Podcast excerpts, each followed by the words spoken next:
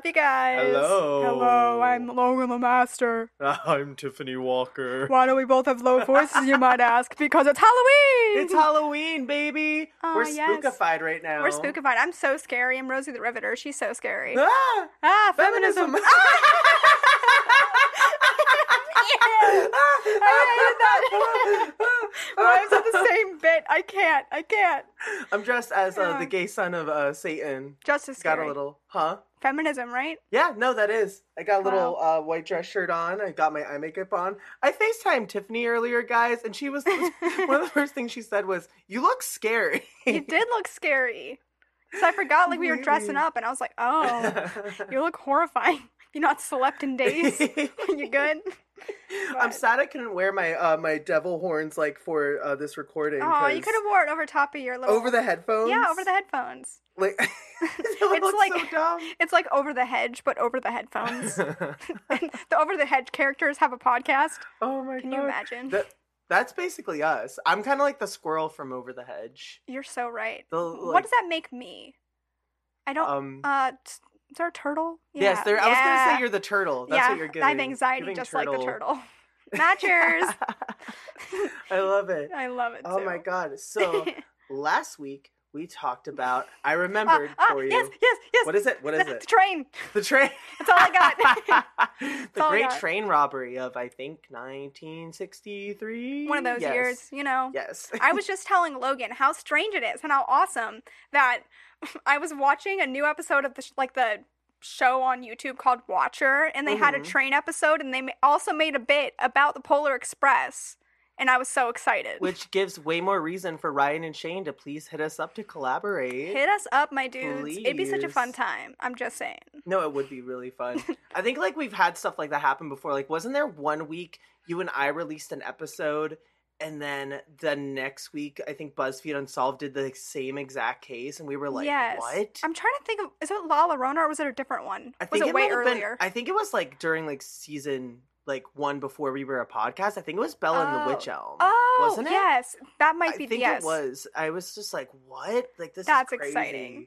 I just, uh, I love the kind of uh stuff we got going on with that, Mhm. and we're also Yes. Um, we would love to hear from you guys on our Instagram at the mystery files Underscore. underscore. We're hoping to do some more stuff that is, uh, I think we were talked about outside of um, tr- just true crime and paranormal. Like trying to like dig into some other cryptic fun, just because we really like doing this. And Yes.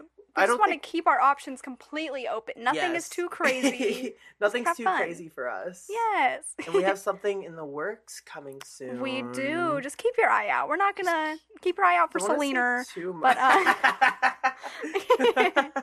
Just saying, keep your eye out. Something crazy's coming soon. Coming. I'm very excited about it. It's gonna be Um, a good uh, time. I'm not going to give it too much away, but I'm excited. All right, so Yes. This week it is Tiffany's turn for our Halloween episode, which I'm, I'm going to release this on Halloween, by the way. so Happy you know. Halloween. All right. it. are you ready to get into it? yes, drum roll, please. Okay, let me take a little sip Oh, wait, of I my want to Red sip Bull. too. I want to sip Okay. too. Wait. Red Bull sip. Um, clink. clink. Okay. Mm. I- Delicious. I got really stressed. I know we're no longer like a radio show, but the idea of dead air makes me want to throw up. Like if I it's, know. if it's I quiet know. for a second, I'm like Cole's gonna come after us and murder us. He's these- gonna be like, "Oh my god, what has happened?" He's on your podcast. You had two seconds of dead air. What were you doing? And I was like, I sipping my Red that Bull. was so scary. It's like no dead air can ever happen. If there's dead air, it's dead air. Like I think there was one time I think like during the radio show we had like a bath like you had to go to the bathroom or I did or something and you like ended up just talking for a while so you were like so Oh, I remember. and I literally had nothing to talk about, and I was like, ah, so the weather, huh? Good times. We don't have to worry about that now. and we also are way over our original radio show time because it was like a 35 minute show I don't know how our we were stressed. Literally, I, I'm trying to keep it down to our episodes hour. average an hour now if they're mine, an hour twenty. If we're lucky, I gotta, I gotta stop myself, and that's why I think it's only best if I get my drum roll now because All she's right. a long one. You Here ready? Oh, this week on the Mystery Files, we'll be presenting the case of the mysteries of the Titanic. the Titanic The Titanic. oh my god I love I the know. Titanic Also, I would just like to say that we rescheduled like to do this episode and Mhm. the day that we were supposed to do this episode on, I was watching the Titanic. because Mm, it just so happened to be on TV there you go. when I was in Nebraska. Nebraska. And I was like, oh my gosh, it's meant to be that I have to do this case because I watched it in Nebraska when I should have been here doing the episode. Well, that I can't believe that's another case. I'm like, how have we never done it before? I know. Wow. It's just about mystery surrounding Miss My Titanic. goodness. So I love it. So Yes. let's shoot to the intro. So, all this information is brought to you by History.com and RD.com. So here we go. Pivotal. Wow, I'm already off to a rough start. This Red it's already sinking like the ship. my I'm sinking, guys. Oh, hi, Luna. Anyway, pivotal. Wow, can I not say pivotal? Pivotal. Pivotal. Pivotal. Pivotal events. I'm gonna stop saying that word. Have a way of it. Ta- wow, I can't read Logan. Pivotal. Pivotal. Pivotal. Is Take this a breath. sad word? Pivotal events have a way of attracting harmful myths and conspiracy theories, and this is especially true when it comes to the Titanic disaster. The Titanic was a luxury British steamship that sank in the early hours of April 15, 1912, after striking an iceberg, leading to the deaths of more than 1,500 passengers and crew.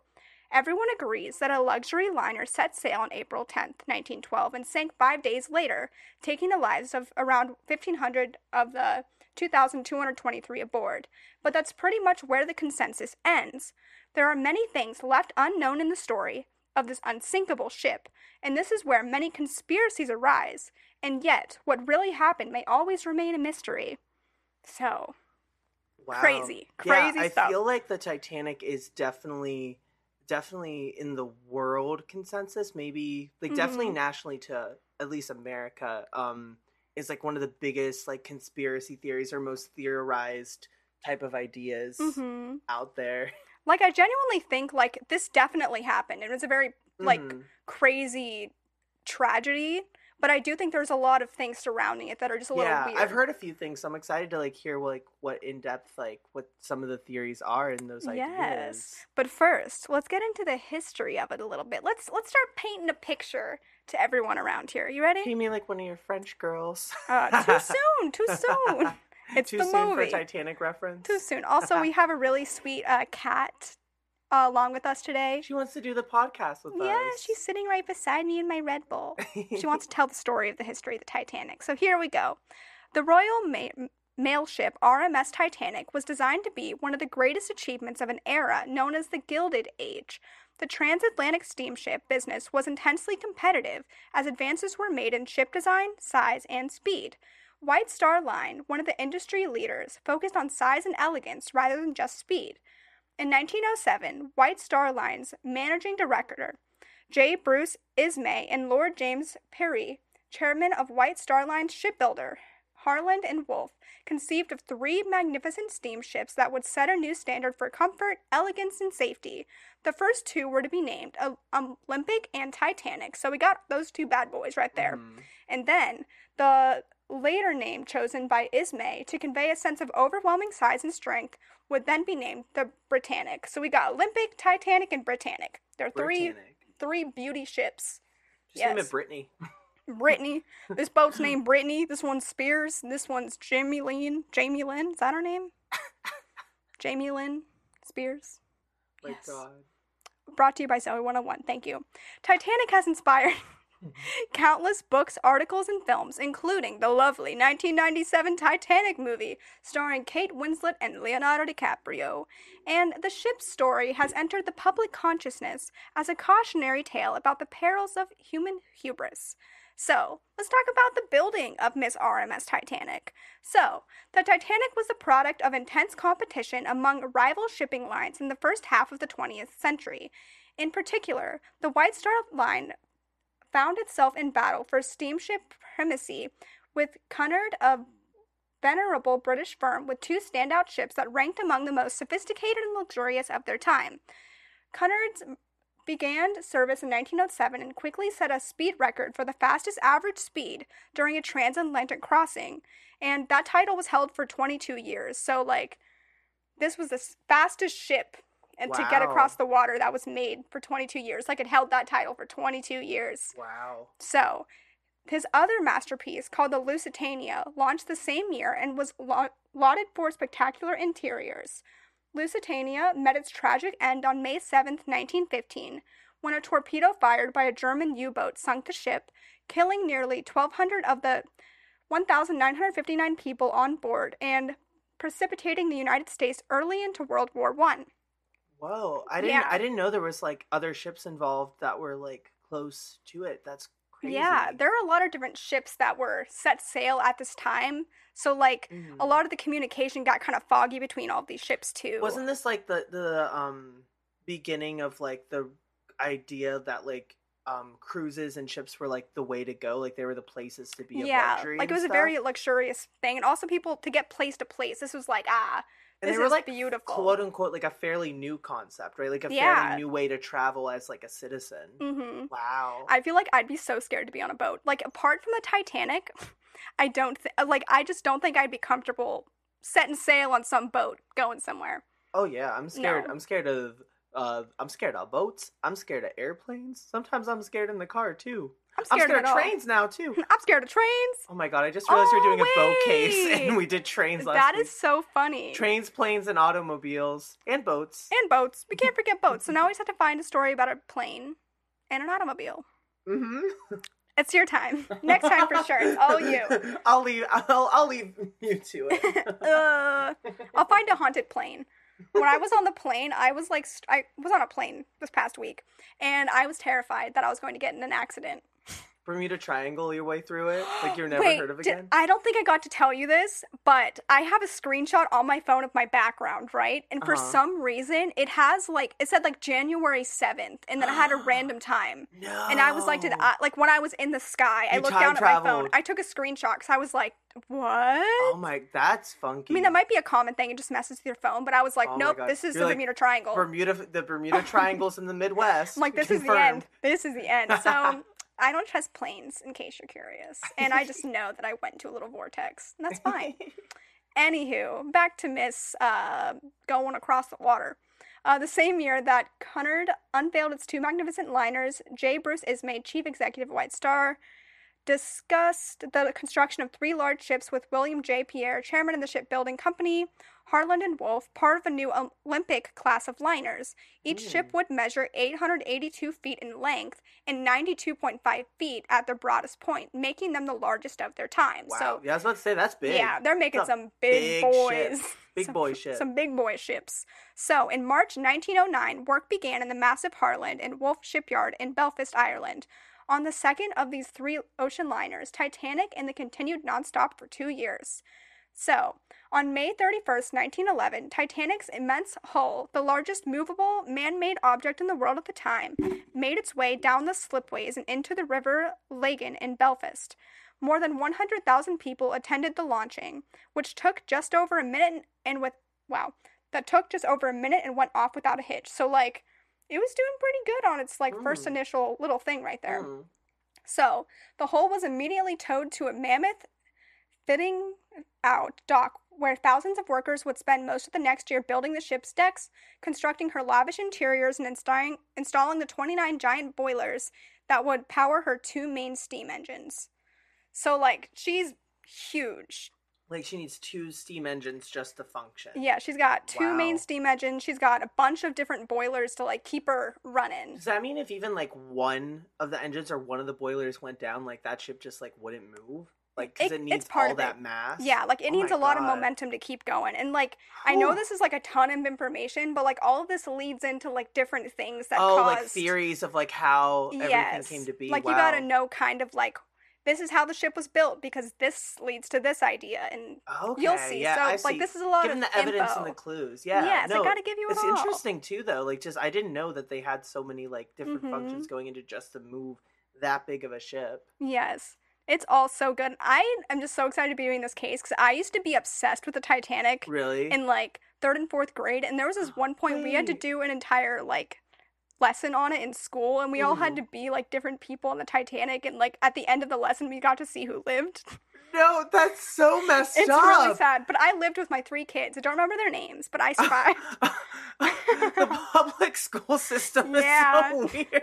I know they're like oh like they would give you an envelope and you would see like your name, if you your if you family's died name. or not. Well, you wouldn't get to find out yet. Like What? you would get your name and then we did the a bunch of activities. I think she just like gave us all envelopes with names on them, and so we Were would you be a that favorite? person. So she was like, all right. She said, ah, "I'll let her live with her three kids." I think my husband died though, but That's, nah. sca- that's scary going back home. Like, mommy, mommy, guess what? I played Titanic today. I my lived. husband and kids perished. What the? my husband and my best friend died. That's so oh messed my up. gosh.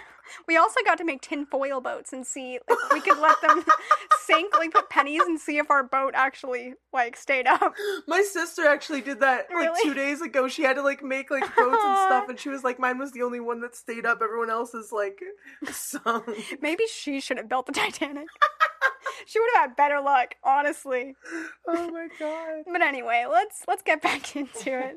So we're just going to talk about a little bit of the accommodations on the ship because mm. it all leads. It all leads to the goodness. So, the accommodations aboard the Titanic were considered the most modern and luxurious of any ocean liner, and it included electric light and heat in every room, electric elevators, a swimming pool, a squash court, a Turkish bath, a gymnasium. Oh. I know a Turkish bath. A gymnasium with a mechanical horse and camel to keep riders fit, and staterooms and first class facilities to rival the best hotels. So they like had the best of everything in this thing. Oh, were they thinking like people would stay at like other like hotels or something like when they docked somewhere? Is that is that well, what they're they just wanted to into? compete with best hotels because they wanted rich people to get on these boats. Get on these boats and like not Yeah. be like, oh, if we're going to this area, like we'll Yeah. stay somewhere else, and just be like, why don't we just stay on the boat? Like it all just makes sense because some people obviously would travel like just different ways, but I feel like a mm-hmm. lot of people would like go to like America and like this was their way to get to America. So like they wanted to do it in class because I think there were other ships taking people, but wow. they wanted this. Oh my goodness. I know, it's beautiful. So, first class passengers could glide down a six story glass domed grand staircase to enjoy the finest cuisine in the first class dining saloon that spanned the width of the ship. For those who desired a more intimate atmosphere, the Titanic would also offer the chic Palm Court and veranda restaurants and the festive Cafe Parisien. The liner had two musical ensembles rather than the standard one, and two libraries, first and second class. So it's got libraries. Just like the Disney cruise line. See, people who go on. Disney cruises, I'm afraid for you. Also, I don't think you should be able to swim on a boat. That's just my personal and humble no opinion. swimming. Why would you want to swim on something that's in the water? Doesn't that seem strange to you? Oh, that's a good point, but like I feel like once you want to be in the water, I'd be like, oh, I'm swimming in the ocean, even though you're not in the ocean. Have you seen the ones mm. where like they, they have like the the tube slides on the side yes. of the boat? Or do Those are scary. are they like the ones you can go like water skiing down? Yes, That's so those things. scary. Those are terrifying. What if like you get too much too much height and you just fly right off the boat? Right into the Atlantic? Yeah, right into the Atlantic. no thanks, sister. I'm not a fan. a kraken just comes up and just like swipes him down. Oh my gosh, it's like the isn't the alligator from Peter Pan comes up. yes, He goes chomp chomp, and you can hear the little ticking in him. He's like, we should do a podcast on a cruise line. We should go on a cruise. I went like- on. I don't know if I told you. I went on that haunted cruise uh, for uh, what the heck is it called? Gateway Clipper. Oh, how was it? Uh, there's a lot of drunk people, Mm, that but was it. Also, some of the stories. I feel like they could have done some more paranormal stuff. Also, they didn't talk about the witch, the Monongahela, so I was really upset. Oh, Unless I just missed it because people were loud. But also, I don't think they did. you should have just like been like, "Hey, I'm gonna like rewrite some of your stories. Here's my rewrite. notes. Like some of them, I'm just like, okay. I would like a partial refund. Here's my partial re- notes. partial refund, please. I'll give you some fun little mysteries Pittsburgh. Thank you very much. But yes, I was on a boat recently. It didn't sink, thank God. So, uh, even the third class or steerage cabins were more luxurious than the first cabin. First class cabins on other steamships and boasted amenities like indoor toilet facilities that some of the Titanic's emergent passengers had not enjoyed in their own ho- own homes. So, people are enjoying the, the bathrooms on the boats, which also is like, strange. these bathrooms are insane. insane. Man, these bathrooms 10 out of 10. Guys, we gotta go on the Titanic. This, they have the best bathroom. I don't like the idea of like where's where's the bathroomness going? Where's it going? Same with planes. Where's it going? A Where's it going? Point. It's a great Like point. when you're on a plane and you go to the bathroom, like does it just fly out of the plane when you flush? Because we had we had a rule. Um, did you ever be on like one of those like charter buses and stuff for long periods of time? Uh maybe twice. I think twice. When I was in band, the one rule is is that you were not allowed to like poop in the charter bus. It was like you would get ostracized if you pooped on the Ah. charter Well, I think for buses, does it work the same way like an RV does? Like you have to stop at a certain like site and like pump it out. Yeah, yeah, Yeah. literally like so it just sits in, in the bus. like everyone in the band was like it was just like Oh. a social thing that was like if you use it to go number two you are cut Shunned. like, You're shunned. like i remember one, one person on our drum line did it and we all were like glaring at him and we were Oh, like what did you do in there because if you're in there for more than like a couple minutes everyone's gonna be like Mm-mm. what's going on They're judging you harshly. My gosh, poor little Oh bus. my God. Planes could never.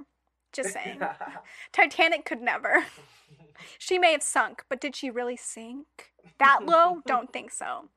So, speaking of sinkable, unsinkable Titanic's fatal flaws. Here we go.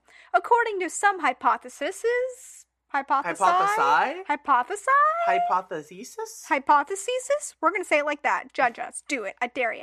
Titanic was doomed from the start by design that many lauded as state of the art. The Olympic class ships featured a double bottom and 15 watertight bulkhead compartments equipped with electric watertight doors that could be Oh. operated individually or simultaneously by a switch of the bridge. Okay Yeah, so they got all this stuff. It was these watertight bulkheads that inspired Shipbuilder magazine in a special issue devoted to the Olympic liners to deem them practically unsinkable. So, like, the fact that Mm. they had all of these made it so they were That's quote, why they like unsinkable. quote. That's why like the marketing for it was the unsinkable ship. Yeah. wow. But, like, was it? But the other time, the watertight. was it like you're questioning it? was it? I think we know what happened. but the watertight compartment design contained a flaw that was a critical factor in Titanic's sinking. While the individual bulkheads were indeed watertight, the walls separating the bulkheads extended only a few feet above the waterline, so water could pour from one compartment into another, especially if the ship began to list or pitch forward. The second critical safety lapse that contributed to the loss of so many lives was the inadequate number of lifeboats carried on the Titanic. A mere 16 boats plus four Engelhardt collapsibles could accommodate just 1,178 people. Titanic could carry up to 2,435 passengers, and a crew of approximately 900 brought her capacity to more than 3,300 people.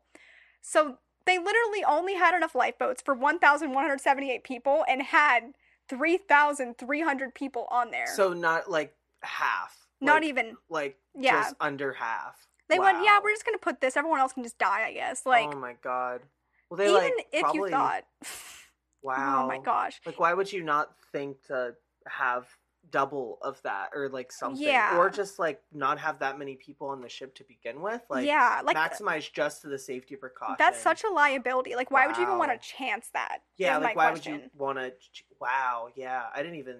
Wow, I didn't even think. That's that. like putting only like on planes how they have like the air masks. Like only putting Mm-hmm. on one side of the plane. yeah. It's like, well, the rest of you can just Can die. I imagine like the things come flying down? It's just like on the right side of the plane. The Yeah. left side is just like oh, okay, guess I'm dying now. like, Oh what are they supposed to do?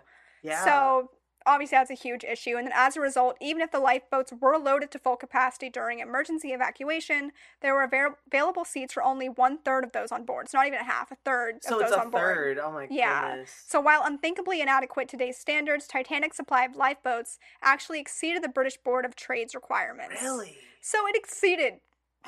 They were like They're doing saying- well. They were like, gold yeah. star. They said you guys are doing so great. Good job on safety precautions. My I gosh. like wonder if like this case also like this tragedy ended up like making the new safety precautions of like yeah maybe you should have enough like emergency lifeboats for everyone Yeah. on your ship. Well, also they very clearly at the time probably weren't focused on safety. Like they weren't even thinking, oh yeah, this Mhm, could sink because they took quote extra precautions to mhm. make like the underneath a safer unsinkable type of Yeah. ship. But I'm like, why would you even chance it though? Well, like even even then though, like Yeah. things can still go wrong. Like that has nothing to do with it sinking. Like yeah. it could catch on fire. There could be an emergency with someone Mhm. on there. Like what if Yeah. it was gonna get like I don't know jacked up by pirates? You know What if pirates came? What if pirates came? I just ugh. I Of don't, course. I don't trust nobody. So let's get to Titanic and her sailing. You know, let's get to when she set sail because then the mysteries come, right? Ooh, okay. So let's tell our little story. Titanic's departure from Southampton on April 10th was not without some oddities. A small coal fire, you got fire, you said fire. So, a small coal fire was discovered in one of her bunkers, an alarming but not uncommon occurrence of steamships of the day. Stokers hosed down the smoldering coal and shoveled it aside to reach the base of the blaze. After assessing the situation, the captain and chief engineer concluded that it was unlikely it had caused any damage that could affect the whole structure, and the stokers were ordered to continue controlling the fire at sea. So, like, it was still just on fire. Uh, like it was still like, Yeah, they on were just, like- while they were sailing. yeah, Like, they oh, were just like controlling it. They're like, ah, we can take care of it. Oh my. And, like, obviously, it's just burning the whole structure. It's fine. Wow. So, like, it's already on its main voyage, it's already going through some stuff. And this was like the. This is in the same timeline of when it sank. Yeah, well, this is. It, I think this is. It took 10 days. Maybe it was out for 10 days. This is like the day it set sail, I'm pretty sure. Okay, gotcha. Yeah, so she starts going up in a blaze. According to a theory put forth by a small number of Titanic experts, the fire became uncontrollable after the ship left Southampton. So, like right after it left, it became Okay. unco- uncontrollable, forcing mm. the crew to attempt a full speed crossing. Moving at such a fast pace, they were unable to avoid the fatal collision with an iceberg. So, that's probably they- why they couldn't stop. Wow. For the I- I, didn't know that actually. But, but Mhm. like I also just like had this thought like why did you not think a fire would happen moving a ship that that that heavy? Like Yeah. with that many people, that many tons and that much Mhm. mass, how did you not think it was going to cause a rupture to cause a fire? Yeah. Well, also we talked about it how they had so many different areas that they were lighting all these like fires, Yeah, like all the like coal why did they not places. think that Yeah. could happen on sailing and still be like, this is fine and just keep Yeah. going? And I'm sure a lot of people might have died in that, like died down there, just in general, because they there were people working down there just for that who worked in that heat all day, just trying to oh make oh sure the God, boat was running. Yeah, like that would make you feel sick. Yeah, like That's I'm just- sure. That's just crazy to me. Like like they should have stopped just then and cut their losses. Like, Yeah. that's wow. Like the amount of lives he would save. But that's also, like, stupid. that's also like chilling in a way too that this like giant fire is going on and all these passengers on the top have no idea. yeah. Well, even the people, That's like scary. all the different decks, no one knew except for the people obviously below, and Like, I think it said the to it. chief, not the chief, whatever the heck he's called. That's yeah, that is terrifying. That's horrifying. And the fact he was like, "Yeah, they'll get it under control. Let's keep let's keep going. Let's Mm. go all the way across the water with our boat on fire. That's safe." Mm-mm. So another unsettling event took place when Titanic left Southampton dock. As she got underway, she narrowly escaped a collision with the America Line SS New York. So she almost hit another boat. So they're two for two right now in like Yeah. mistakes. Like yeah, she's going through it all. So superstitious Titanic buffs sometimes point to this as the worst kind of omen for a ship departing on her maiden voyage. So like that was like a bad omen. Like you almost hit the America Line Oh, SS New like York. that's like a thing known among ships. Like Yeah, if you hit another so. ship, it's a bad omen. yeah, like or almost Whoa. like that's a bad omen, and like obviously Oh, that's on her crazy. maiden voyage, it was not good. Oh wow, I didn't know that. Yeah, Good to know. I'm I'm happy to know boat lore and culture. boat lore, So- Boat lore. Balore, Taylor Swift's new album, Boat Lore, streaming on all platforms. So on April 14th, after four days of uneventful sailing, Titanic received uh, sporadic reports of ice from other ships, but she was sailing on calm seas under a moonless, clear sky. So like they were getting all these reports, like, "Hey, it's icy. Be careful. Like, don't do anything stupid." So at about 11:30 p.m., a lookout saw an iceberg coming out of a slight haze dead ahead, then rang the warning bell and telepho- telephoned the bridge. The engines were quickly reversed and the ship was turned sharply instead of making direct impact. So like she turned, but like obviously she didn't up Didn't it. turn as far as it could not to hit. Yeah, it. also it's probably a very big chunk of ice too. So yeah. So it's like it was almost like too late then. Like it was like at that point. Like it says, like Titanic seemed to graze along the side of that berg. So instead of like, it could have just done damage in the front, she could have hit it straight on. But since they turned so abruptly and so quick, it literally just like slit the whole side, basically. Really? Like, I it didn't just, know that. Like grazed along the side of the iceberg, sprinkling ice Whoa. fragments on the forward deck. So like, there was ice on the deck Whoa. because they hit it so hard. So and then it says, sensing no collision, the lookouts were relieved. They're like, "Oh, we didn't hit it. We're fine." There's Even just ice on the deck. ice there's on the ice on the deck. They're like, ah. Wouldn't you hear the screeching too? That like You'd think- like I just, it's, I can't believe it said sensing no collision. The lookouts were relieved. They had no idea that the iceberg had a jagged underwater spur. So, also part of the issue was it wasn't necessarily a lot of the ice above, it was how like wide the iceberg was Mhm. underneath that did all the damage. So, like, they didn't see it hit. But I'm like, like you said, you would have felt. You would have felt it. You would like, have felt it. A passenger had to have like hear it or saw it or did something. yeah, like, or saw the ice I would tell a crew member, I'd be like, "Hey, um, I don't know if you saw this, but this giant thing of freaking ice just got It's- on our shuffleboard deck." all over the deck. don't you see it? Oh, like people are so dumb. So it Mm. actually slashed a 300 foot gash in the hull below the ship's water How would you not know? How would you not know? Literally, well, because I think how it worked was they put like lower, qu- like quote lower class Mhm. people on the lower, like deck, like the lower deck. Oh. So they probably didn't care as much because They're like, oh, whatever. they're like lower class. So people aren't like all the big people of the boat aren't really down there except Absolutely like not. way way below where they had the people like firing up the Oh, ship. God, I didn't know they had like a class like level for the decks too. Yeah. Like on top of that, everyone should just be allowed to enjoy it I the know. same way. Like it's also different like Gross. prices people paid. yeah, and everything, Still, but though, still, you still- don't- You paid a certain amount to do it. You should Yeah. like be respectful and Like, take care of your yeah. passengers. But it was very clearly like a Dang. classist thing. Very clearly. But I mean, it was 1912? 1950? 1915, yeah. I think. I'm telling the whole story. I'm like, ah, it's one of those years. we'll see. So, I feel like all our listeners are like, wow, they suck at history guys, I didn't. Did that look like I majored in history? I, I'm an art major.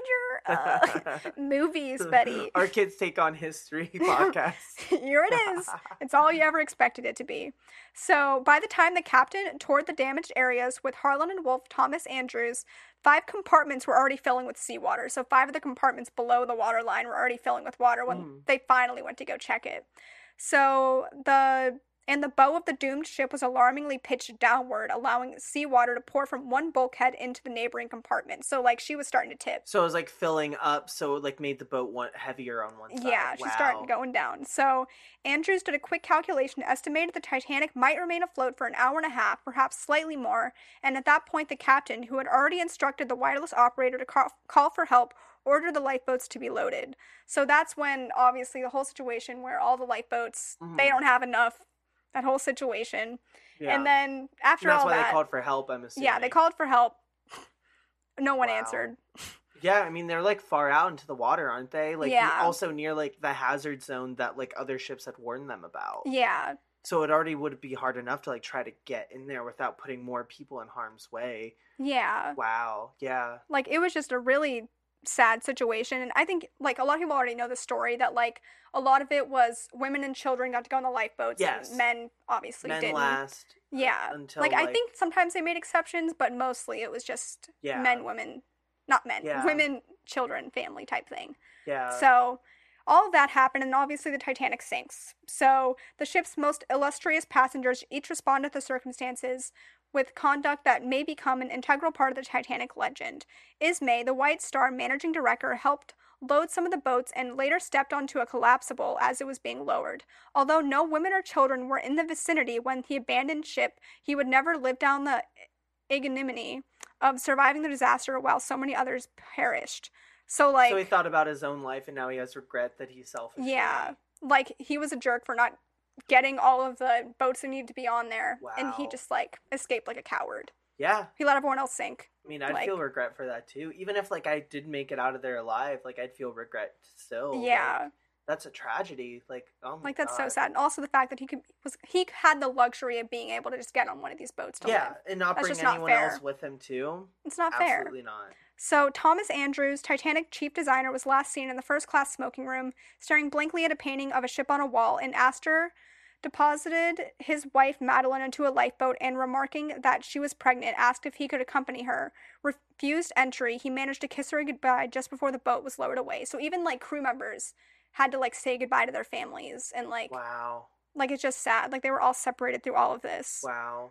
So, Oh, yeah, I guess you would bring your family onto a cruise because if you're going to be gone for like a long period of time, you want your family with you. yeah. Wow, Like that's I think he was the designer, and then like he had brought his family on here, so like he had to say goodbye to his pregnant wife and just let her Wow. and like that's her kid. wow. I can imagine. Wow. Yeah, But there's like a ton of different stories like that, and then eventually Titanic, nearly perpendicular with many of her lights still aglow, finally dove beneath the ocean's surface at about 2:20 a.m. on April 15, 1912. So it was 1912. Ah, ah, So- that's right. Throughout the morning, uh, Car- Carpathia, after receiving Titanic's distress call at midnight. So Titanic did put out some distress calls, and Mm, finally yeah.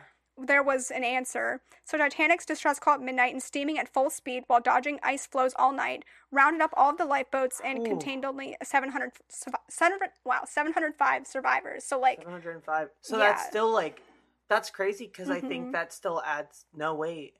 That's not even one third. That's like that's there's like three thousand people. Yeah. Wow. Yeah, that's like maybe like one six. Yeah. Possibly. Wow. Like it they got literally 705 survivors of that. Wow. So, Yeah, I like how you mentioned that they were like dodging all the icebergs because of course someone's gonna like come for help, but it's gonna be like harder because Yeah. they're in like such a high danger zone. mhm. Wow. like it's all just rough. So like all of that happened, but then I just wanted to lead all of that up to all of the different mysteries. So I'm going to now present all the different mysteries. okay. Yeah. But you needed all of that to truly understand the depth behind I understand. these. You needed like get the background. Get the gist of her story. So Ooh. this first little mystery is: was it even the Titanic? Was it the Titanic? I've heard of this one. So, I've heard of this one. People seem to love a good insurance fraud story, so maybe it's unsurprising that this conspiracy theory is one of the Titanic's most popular. So as you you've heard it. Mhm. So this one posits that someone switched the Titanic and another White Star Line ship, so it would have been the RMS Olympic instead. But as Paul Burns, vice president and curator of the Titanic Museum attractions in Missouri and Tennessee, points out, he says it just doesn't make any sense. The theory starts with the fact that the Olympic was damaged while sailing from Southampton, England to New York in September 1911 and had to return to Harland and Wolff shipping yard in Belfast for repairs. The company repaired the Olympic and it sailed to New York and back. It returned to Belfast for more repairs in March 1912 and a few weeks before the, the Titanic set sail. So it could have potentially been there at the time that Titanic was supposed to set sail. So the conspiracy theory claims that some person or people found the Olympic too severely damaged to be profitable, and so at some point they'd switched it with the Titanic to purposefully ditch the damaged ship, reap the insurance money, and it seems kill a bunch of people in the process. There are a lot of holes in this theory, but one of the Mhm. biggest is that the Titanic's insurance wasn't enough to cover the Olympics' loss. As J. Kent Layton writes in Conspiracies at Seas, quote, the Switch conspiracy founders quite literally on its financial merit alone. So that's like one of the biggest Yeah. like conspiracy theories about it. I I understand like all the holes like in the story because I do like feel as though if it was supposed to be an insurance fraud thing, why would they put such a big amount of people Yeah. on the ship just to like hurt them and like cause such tragedy? yeah. Like why wouldn't they have insured that everyone could have gotten out of it safely? yeah. Like being like, oh, for our first run, we're only going to be doing this many people. Mhm. I have seen like that one. I don't know if it's edited or not, but I know it's been around on the internet. I know people have taken pictures of like the Titanic and the Olympic, and they look Very, oddly like- similar. Yeah. But I also could see how like if it's the same designer, he would Mhm. have very similar Like, they all would be ship. very similar. But I also want to know did the people who went on the Titanic or the Olympic, did they have to sign waivers? And like wouldn't there be Mm. some sort of liability if all these people were to die? Yeah, Like- they're like I, I'm pre- like pretty sure like there was a lot of liability that came up with something like this. Yeah. it was like Like wouldn't these family get money yeah, like from this? I think you're right in saying that because it's like more of a why would they want that to happen? Yeah. Because they would just be sued for more money than Yeah. they'd be making off the insurance. Like they wouldn't make it like it's exactly that. So I don't Yeah. necessarily believe this. Like even if it could have been this and they didn't necessarily think it Even if they would have done like a trial run with a hundred people or something, and Yeah. then like tanked it, and it's like everyone got out safely. We were doing a trial run, get Yeah. the insurance money. It just there's a lot of holes in this Yeah. one. And also the idea that they'd let so many people, like, not so many people, but let people actually out of the ship, like, have lifeboats to get people off. Yeah, Like, the people who lived are going to be suing big I, time. I just have a hard time believing that they would want to make that much of a tragedy where only 705 people survived. Like that's just like Yeah. hard for me to like swallow. Yeah, that. Don't believe it, but that's one of the biggest theories. Yeah, I, I've heard of that one before. Yes. And then the next next one. This one is very fun actually.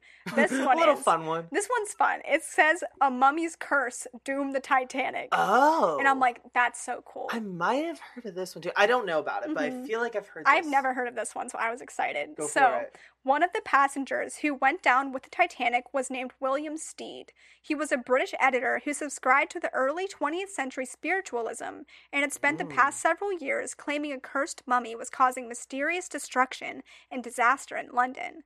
As with many other myths about Egyptian curses and, quote, Native American burial grounds, this Mhm. myth played off of colonists' anxiety about the people whose lands had been plundered. So, on board the Titanic, uh, Stead happily repeated his tale of the mummy's curse to other passengers. Oh no. Yeah, so he's Which angered angered some spirits out there. Mhm. So, after the ship sank, a survivor recounted Stead's story to the New York World, and the media picked it up. The next month, the Washington Post ran this headline Ghost of the Titanic Vengeance of Hoodoo Mummy Followed Man Who Wrote Its Story. So, Burns says some people link the mummy's curse to Egyptian artifacts that survivor and hero Margaret Brown really did take with her on the Titanic to deliver to a museum in, Den- in Denver. In other versions of the story, the mummy was actually aboard the Titanic because the British Museum had sold it to an American who was shipping it home. Oh. So, but the truth is, the so called, quote, unlucky mummy is still at the British Museum, and no mummy was ever loaded onto the ship. Like it never left. Like there's Yeah. no record of it disappearing. Can you imagine Yeah. you're going to the museum to see it? Like, hey, where is it? Where'd it go? Where'd it go? Oh, yeah, they put it on the Titanic. I could see the idea though that like the spirits were like angry by that because we did I did a whole episode based on curses of pharaoh. So like I it's like Mhm. not even like if you just like abrupt or disrespect like that culture or like disrespect those types of artifacts of history, like yeah. bad things do happen. So I could I could in the sense of paranormal, I could definitely see Mhm. that being a part of it. You're disturbing some spirits, kind of making fun of them, so they're Mhm. obviously going to do something to mess Yeah. with the boat. And London would played like like the United Kingdom played like a big part in like a lot of the Curse of the Pharaoh stuff. Like, it was- Yeah. like a lot of the big archaeologists came from the UK, Mhm. So I could see it. So it just makes sense. So it was not an iceberg, not a curse, but the iceberg did sink the Titanic. So, but people do believe it was the curse. Some people do. Mhm. I think I want to believe it's the curse. I I could see it playing fun. a part in it. Yeah. like natural causes. Yeah. Natural causes, but the curse. So, This next one is interesting. So it said, I wish it was. Why is there no alien one? Yeah. You're onto something there. I think that's the next. You can theory. make one. Let's make one. Aliens did it, guys. Anyway, so this one is the ship's number read no pope backwards. So we'll get into what that, what that means. So Okay. I know that's like a crazy one to throw out, but you'll understand oh, soon. I feel like I had a stroke. You're like, what does that mean? So here it is. One myth posits that Catholic employees of Harland and Wolff, the Belfast company that built the Titanic, were distressed that the ship's number, which was 390904, seemed to say no pope when viewed in a mirror. So, like, if it was reflected in a mirror, it would say Okay. no pope. Those numbers would look like no pope. So, they were wondering was this a sign of bad luck that foretold the ship's doom? So, obviously, nope. This is what the person's saying. No. But the late Titanic historian Walter Lord wrote that he received letters from people in Ireland replaying the no pope story beginning in the mid 1950s. Yet, as Burns pointed out in his 1986 book, The Night Lives On, there was no such number attached to the Titanic. So, but it's just strange because people had this idea of no pope.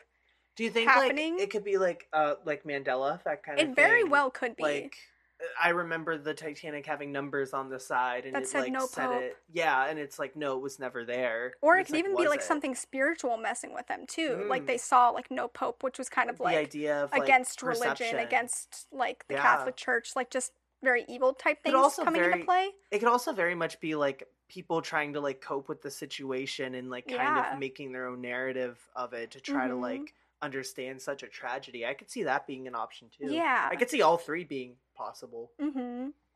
So And then this next one is asking Did a fire actually steal the ship's fate? So, a recent documentary offers credible evidence that the Titanic, so let's just call it that for argument's sake, because some people think it's the Olympic, uh, had been damaged by a coal fire, which had been raging for three weeks before the ship even set Mhm. sail. So, the damage would have weakened the hull of the ship, thus hastening the ship sinking when it collided to the iceberg. Yeah. So, a lot of people just say, like, mostly it was the fire. I mean, that- like I, I I can get into that because if it's unsinkable and like that iceberg screwed it up so bad, like when you heat up metal, Like, it's gonna be messed up. It's going to like be like if you get metal so hot and then it gets Yeah. impacted, it's going to create a hole Yeah. which water will fall through. And then Mhm. I think you said earlier like it was lopsided or something. Yeah. like it was heavier on one side because of the water coming through. because the water was weighing down one side. But also, like, it comes into play. The idea that they said it was unsinkable was because if they were to have hit an iceberg, like back when the ship was like fine and dandy, Mhm. like it would have been quote unsinkable. But the fact that the boat was heated up is what messes messed it up in the inside. Mhm. So the fire probably was the main reason. Yeah, no, I can definitely see it playing a part of it. Like the fire did not help at all when it hit the iceberg. Like Yeah. added to it. Yeah, Like all of it was weakened. So that's a big behind that. theory. And then this next one is why was the captain speeding in the first place? So, Mm. For decades, people believed that Captain Smith was speeding through the iceberg heavy waters of the North Atlantic because he wanted the Titanic to cross the Atlantic faster than her sister ship, the Olympic. But in 2004, the Geological Society of America published an academic paper by engineer Robert H. Essenhigh with a different theory. It claimed the real reason the Titanic, uh, Titanic's captain was speeding was because the coal fire was uncontrollable, like completely Mm. uncontrollable, that he had to like book it, or else the whole entire ship was going to burst into flames. Oh wow. So, did a full moon also have something to do with the Titanic's like crash? what? What moon? Uh, a full moon. They just kind of threw out an extra theory in there. They have no explanation, but like, did a full moon also have some sort of idea with the reason he was going so Like fast? co- cosmic, like. yeah, something with like the Oh. water and the Oh, I pulling forget the moon controls water. tides.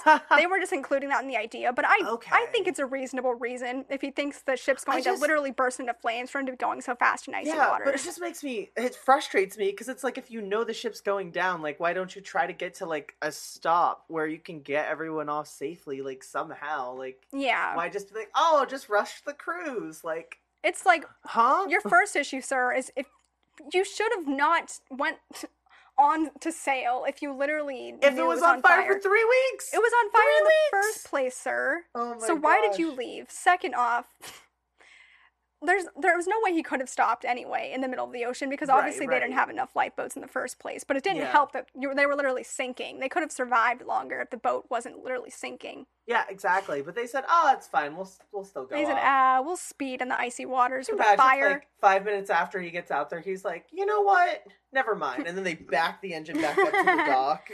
They go, "What? Why?" And he goes, "Oh yeah, you're gonna burn in The a story fire." would have ended very differently if they would have just taken that extra precaution. you know, if oh he cared, gosh. if he actually cared. Mhm. So the next question here is what caused the ship to break into two pieces? So if you're familiar with like how the Titanic like sunk, Mhm. half of it sunk and then the weight kind of broke it in half essentially. Crazy. So what caused this? On September 1985, oceanographer Robert Ballard discovered the wreckage 2.5 miles below the ocean's surface, along with surprising news that the ship had broken in two before sinking. So even before it sank, it was broken into two pieces, which is strange because you would ah. assume It would fall immediately. yeah, or like as soon as it started to sink, like one side would get heavier and it'd sink that way. But before it sank, it broke into two pieces. I I can't imagine being a passenger and seeing something like split down the like, how does that happen? wow. So obviously, previously, everyone had thought that the ship sank intact after colliding with an iceberg while speeding recklessly through icy waters, and Ballard's discovery led to a new theory that the ship splitting into two pieces, which may have been the difference between life and death, was the result of design flaws and the skimping on quality materials by the owners and or builders. So not Oh, only was it the fault of like a fire or hitting they didn't make it stable enough in the middle. it wasn't stable Oh, enough in the first wow. Place. it just wasn't Unsinkable. unsinkable. It just wasn't made from stable materials. So like Oh my god. But it's like so many tons. Why didn't you Yeah. think to make it stable enough? so literally anything could, anything could have happened. It was just that unstable. No And way. then another theory is did a torpedo sink the Titanic? Which this is kind of interesting. oh, So, most believe the Titanic sank after hitting an iceberg on April 14th, and regardless of other con- contributing factors. Uh, but not everyone. Some think the Titanic was torpedoed by a German U boat. This theory doesn't seem at all far fetched considering that three years in 19. Three years later, in 1915, a German U boat did sink a passenger ship, the Lusitania.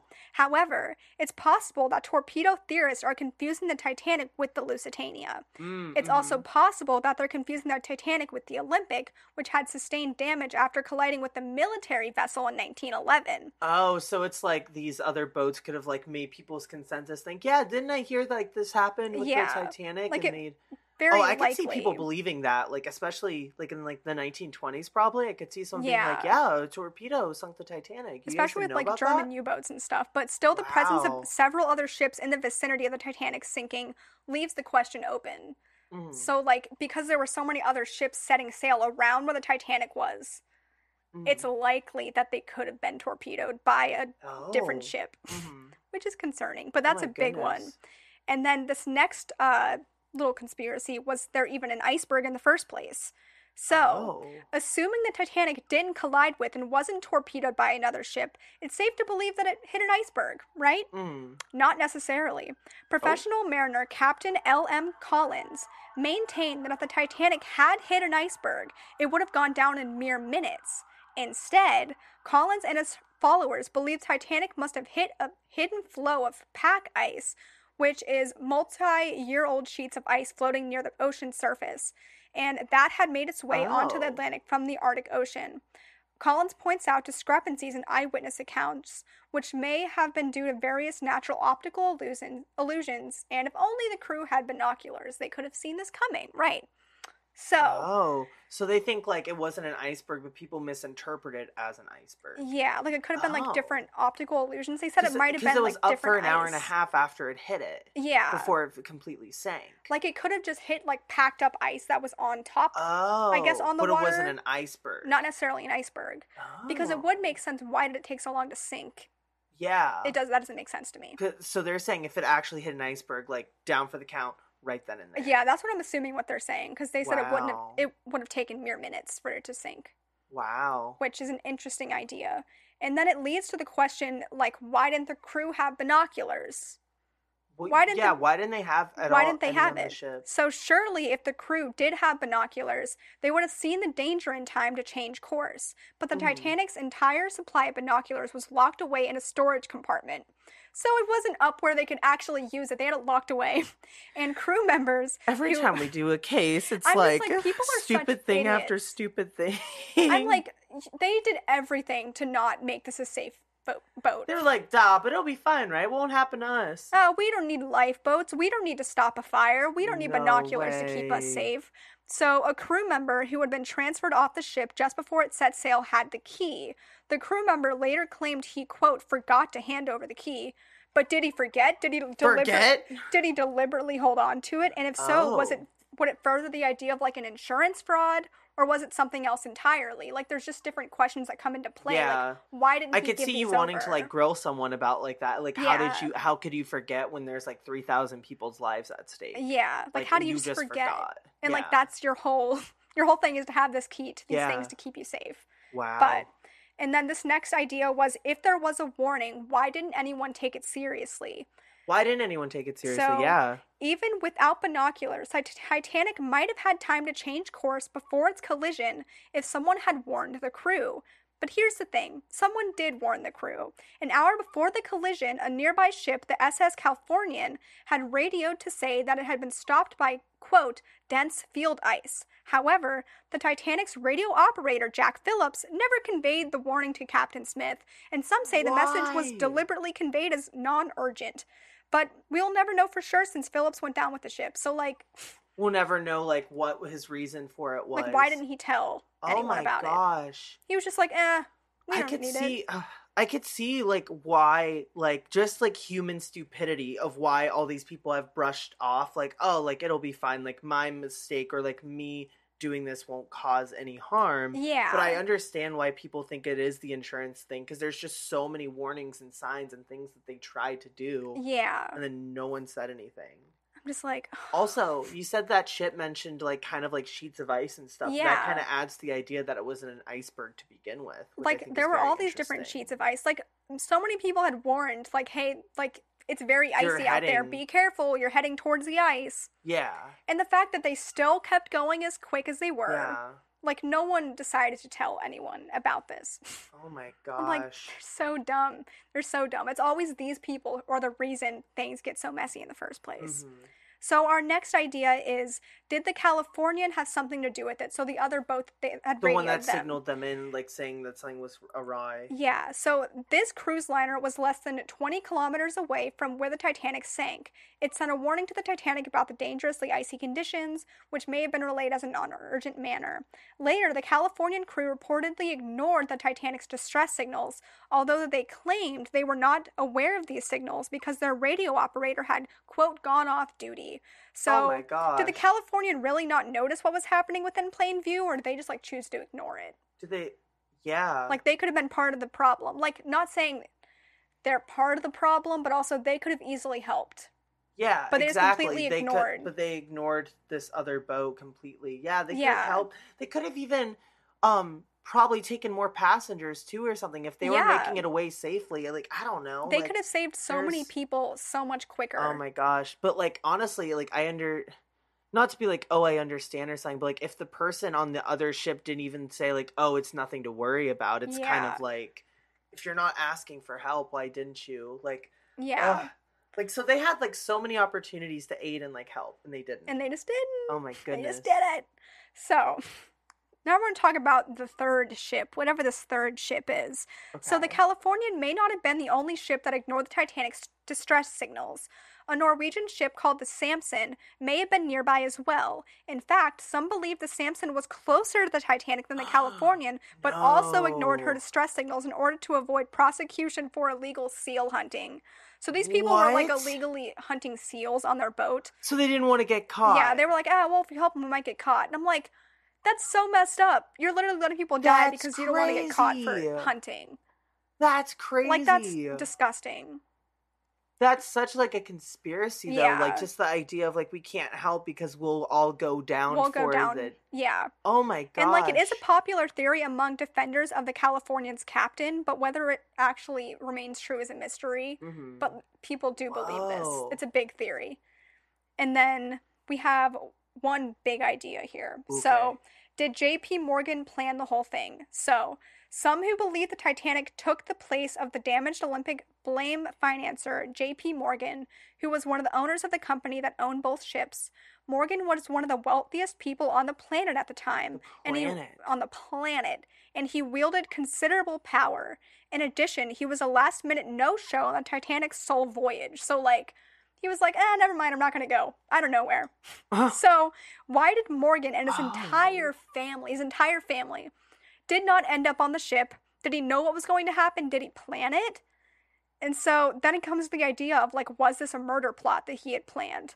So some believe that the sinking had nothing to do with the insurance money, but rather that J.P. Morgan engineered the sinking to kill off his rivals, Jacob Astor, Isidor Straus, and Benjamin Guggenheim, all of whom perished aboard the ship. So the theory hinges on the fact that Morgan had originally planned to sail on Titanic, but changed his mind shortly before it took off. Yet it doesn't offer any explanation before for how he caused the ship to hit an iceberg and kill over 1,500 people, let alone the three men he supposedly intended to die. So do you think I, I could see someone being that corrupt? I think this is one of the only theories I'm like, yeah, I could see someone like being that evil. Yeah. Like so do you think like it's possible he had no idea about the icebergs and stuff, but did know that like he was planning on like blowing up those like boilers and causing those fires? Like there could have been something along with that. Like maybe Like he knew it was already on fire and he was like, mm, "I'm out. I'll see ya." Yeah, like, Like, knowing the fate but just didn't warn them or like Wow. And it, oh wow, and now I have another idea. It could have even been something like combining the idea with the torpedo stuff. yeah. Like he could have had oh, connection like with he had a with the hand torpedo. with the whoa. You never know. Like I don't know his connections or anything, but you never know. It could have So had some sort the of thing. iceberg is just a crazy coincidence because I I don't see how a person Yeah. could make an iceberg Yeah, that doesn't happen. likely. Like I don't think you can make a natural cause happen. But I could see the torpedo and then also like that on top. I could even see like him helping with the like the cruise, like Mhm. how like how the like uh the route they were gonna take. yeah, take. the route. and knowing that it's a high volume of ice area. Mhm. That is I mean, it could also go into play like maybe that guy that forgot the binocular like Mhm. place key, the storage key. I feel like. I've heard of that before. Yeah. Like I oh yeah. it could have all been a very too. elaborate setup that he was like, okay, I'm taking this key, or like Yeah. just something specific with all of that, so they can't have a clear I like, like eye line of what's happening. I feel like I've heard of this guy before too. Like I think I've heard this story about like how like last minute he was like, "Never mind, me and my family aren't gonna go." Yeah. Like, I've heard so many stories of people who like were about to board and they were like, "I can't. I Yeah. don't feel right." And I'm like, trust your gut, Wow. trust it because there's it's obviously telling you something hmm further than what you understand. Wow. But to top it off, the theory claims Morgan wanted to kill them because they opposed the creation of the idea of Federal Reserve, even though uh, Mm. Astor and Guggenheim didn't appear to have taken a position on it and Straus actually supported it. Alternative versions of this theory claim that Rothschild banking family or the Jesuits were the ones who arranged Astor, Straus, and Guggenheim's death on the Titanic. So they talked about how they were arranging this all. So, as the Washington Post notes, uh, invoking the Rothschilds as international conspirators as a centuries old anti Semitic trope.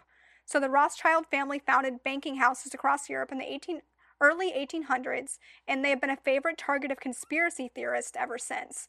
So, like, this Mm. entire group of people has so many different conspiracies surrounding them. And then, how did Morgan plan to pull off this plot? Neither the insurance theory nor the murder theory takes into account. Uh, what else would Morgan have needed to do in order to ensure his plan's success? So, I could see how they would feel like it could be like a lot of sloppy work. Like it'd be need to be very detailed and like almost kind of like how like the train robbery from last week. It would Mhm. have to be a very extremely detailed plan with an outline and an idea. And even then, their plan didn't go exactly as planned. yeah. Wow. It's just like there's a lot of different elaborate things. But also, like, going back to the idea I talked about, like, the key, I'm wondering if that guy just, like, the guy who had the key, I feel like he couldn't have conspired with him because he would have like known it- he was going to die. Yeah, I feel like it'd be good to know like who survived this. Like, did he end Yeah. up? Did the guy with the key end up surviving? And did that add to like the thickened plot of like, did the co-conspirators get out Mhm. okay? Yeah. Hmm. Like, I want to know more about what actually happened here. So, we have one more theory here, just talking about the idea of why there weren't enough lifeboats to begin with. okay. So, no matter what caused the Titanic to sink, such a massive loss of life could probably have been avoided if the ship had carried sufficient lifeboats for its passengers and crew, notes history.com.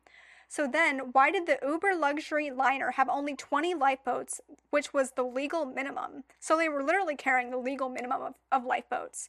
So why did the ship's owner decide to ignore the recommendations to carry 50% more lifeboats? If the sinking were merely an insurance scam, how can the devastating lack of lifeboats be explained? exactly. Yeah. Yeah. I mentioned that earlier. Like it just Yeah, doesn't make sense. Does- so completely does not Yeah. make sense. this seems to dovetail more than a murder plot, but it also could be nothing more than cost cutting on the part of the ship's owners. So it could literally be them trying, trying to save a quick buck in the end of the end of the day. Mm, But I'm like, but it ends up causing like such uh, terrible things. yeah, like you could yeah, have they could have saved a lot of lives if they weren't cutting corners in every single way. I'm like, it's 100%, ridiculous. Yeah. So there's a lot of different conspiracies here, but Wow.